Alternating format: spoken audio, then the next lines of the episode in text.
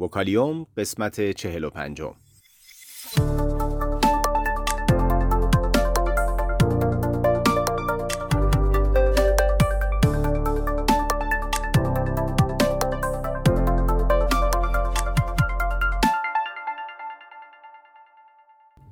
صدای ما را از آسمان نمای گنبد مینا در منطقه فرهنگی گردشگری عباس آباد تهران میشنوید.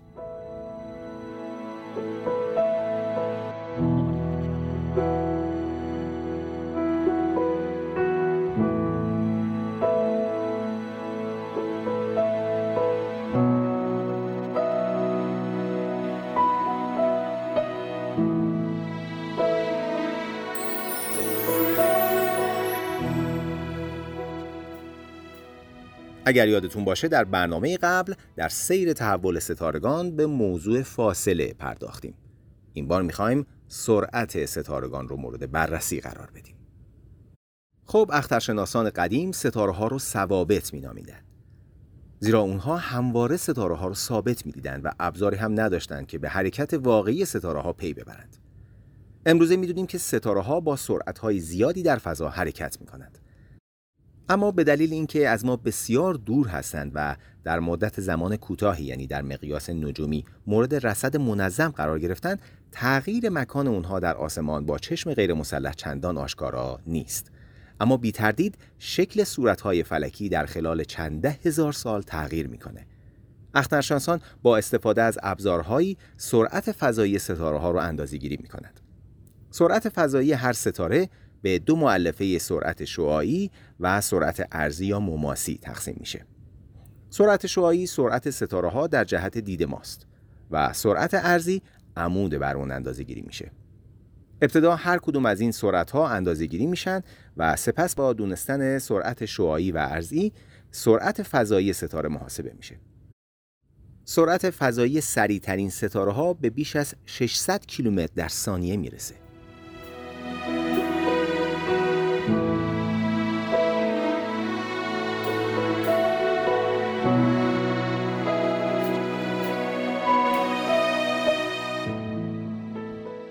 خب از سرعت ستاره ها که بگذریم به دمای سطحی اونها می‌رسیم.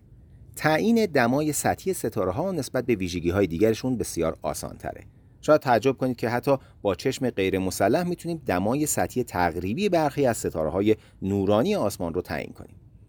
حتما نوری که از فلزی گداخته تابش می‌کنه رو دیدید. اگر فلزی رو در آتش قرار بدید ابتدا رنگ نور اون قرمزه و سپس با افزایش دما نور اون از نارنجی به زرد تغییر رنگ میده. اگر بتونیم دما رو به حد بسیار بالایی برسونیم ممکنه جسم به رنگ آبی یا حتی بنفش نیز بدرخشه. صورت ساده اون قانون مهمیه در فیزیک به نام قانون وین. این قانون در مورد ستاره ها هم که کره های گازی هستند مطرح هست. اخترشناسان هر محدوده دما رو با یک حرف مشخص می کنند و اون رو رده طیفی می نامند. بر این اساس ستاره های قرمز و نارنجی رنگ که در آسمان شب می بینیم سردترین دماها یعنی رده طیفی K و M هستند و ستاره های آبی و بنفش سوزانترین ستاره ها یعنی O و B هستند. اخترشناسان با روش های طیف سنجی می‌تونن دمای سطحی ستاره ها رو با دقت زیادی تعیین کنند. در این رده بندی خورشید در رده طیفی G قرار می‌گیره.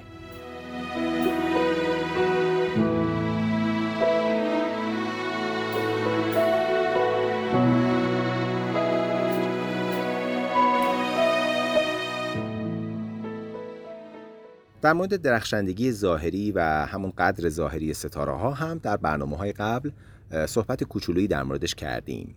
وقتی به ستاره ها نگاه می‌کنیم بارزترین تفاوت اونها اختلاف درخشندگی ظاهریشون هست دیگه. درخشندگی ظاهری ستاره ها رو برای ناظر زمینی قدر ظاهری میگیم. اساس قدر ظاهری رو همونطور که گفتیم ابرخوس اخترشناس یونان باستان پایگذاری کرد. اون ستاره ها رو بر حسب درخشندگی ظاهریشون به شش گروه رده بندی کرد و اونها رو قدر نامید اخترشناسان یونان درخشانترین ستاره های قابل مشاهده رو قدر اول و کم نورترین هاشون رو در قدر ششم جای میدن باید گفت که چشم ما اختلاف میان قدرها رو درست تشخیص نمیده و به نظر می‌رسه که ستاره های از قدر دوم فقط یک بار نورانی تر از ستاره های قدر سومند.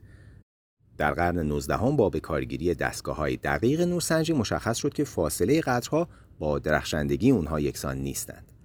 اندازهگیری نشون داد که ستاره های از قدر ششم 100 بار کم نورتر از ستاره های قدر اولند.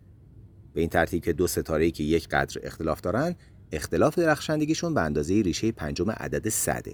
بر این اساس ستاره قدر اول دو نیم بار نورانی تر از ستاره قدر دومه. خب ما در برنامه های بعد به درخشندگی واقعی یا قدر مطلق ستاره و همچنین جرم اونها خواهیم پرداخت.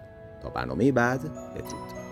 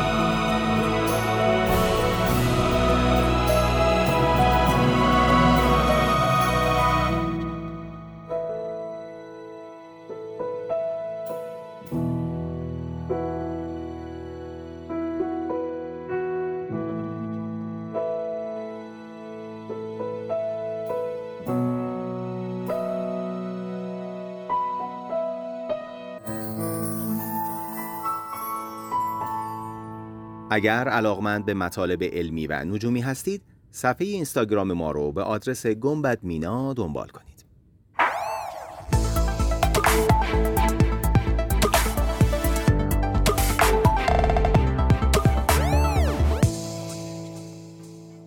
وکالیوم.